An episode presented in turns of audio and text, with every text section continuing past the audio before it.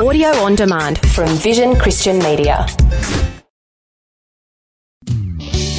Want to win in life's challenges? To know the will of God and have more passion for Him?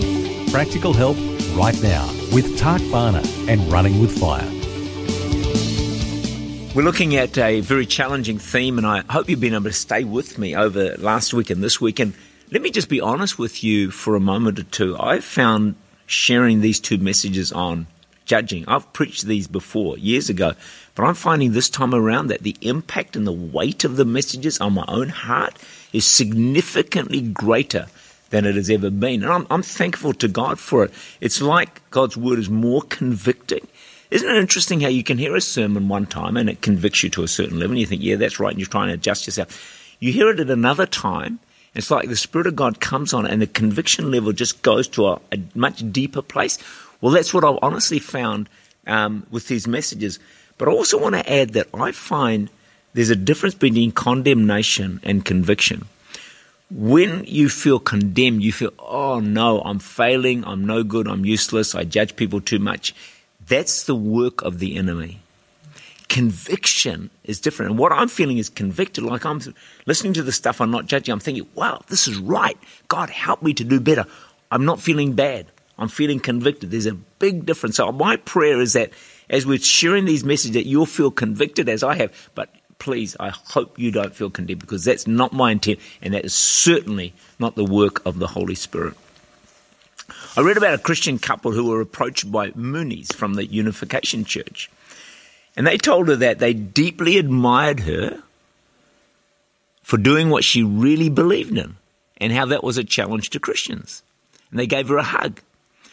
This lady from the Moonies asked, Are you Christians? They said, Yes. She lowered her head and tears filled her eyes. Then she said she had been on mission for eight days and they were the first Christians who had been kind and nice to her. She said others had screamed at her some had told her she was demon possessed.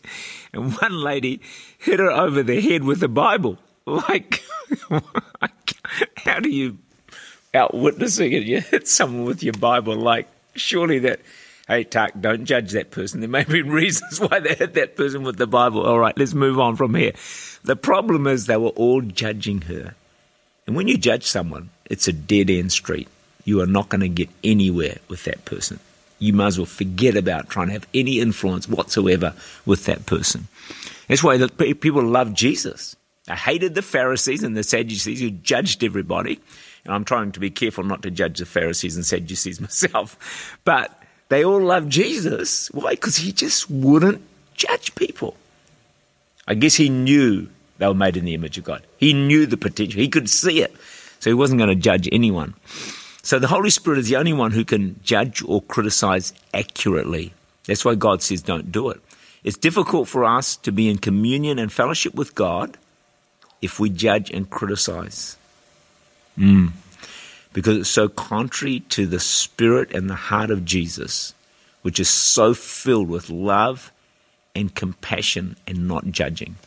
Remember, while we were yet sinners, what did God do? Judge us? Condemn us? No loved us. How much? Unconditionally. How far would he go? To the cross. Shed every last drop of his blood for you and me, sinners. Wicked, deserving of the judgment of God. Judging and criticism makes us hard, cruel, and it makes us feel superior.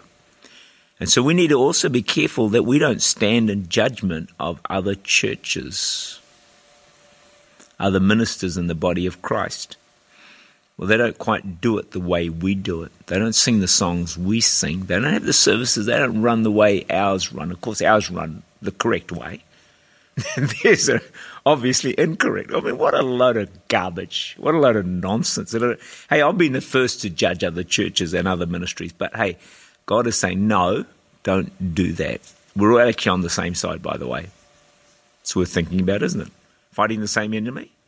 Working for the same cause? Hmm. So I think it's good if we're known as a church or churches that love the body of Christ, love other churches, love other pastors.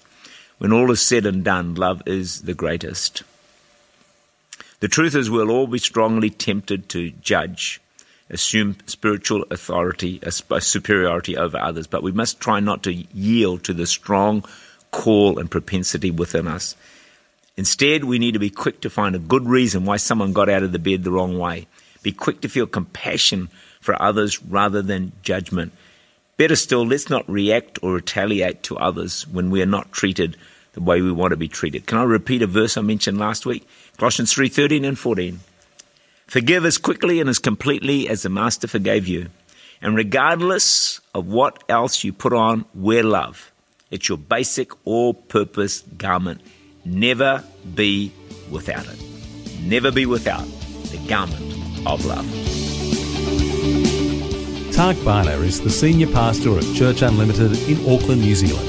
For more information, to make contact, or to listen again, look for Running with Fire at our website vision.org.au.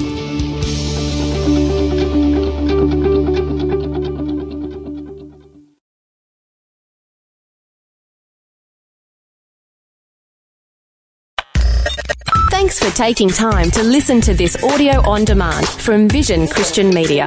To find out more about us, go to vision.org.au.